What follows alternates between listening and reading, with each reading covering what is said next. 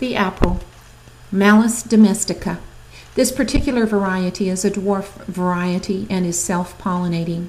No, it does not look like a dwarf tree, but it is. What we have found is that under natural conditions with natural fertilizer, things grow beyond their normal considered genetic potential here on the farm. The apple tree is mentioned in the Bible in a couple of places. One is Proverbs 25 11. A word fitly spoken is like apples of gold in settings of silver. May we speak in such a manner as we live our lives.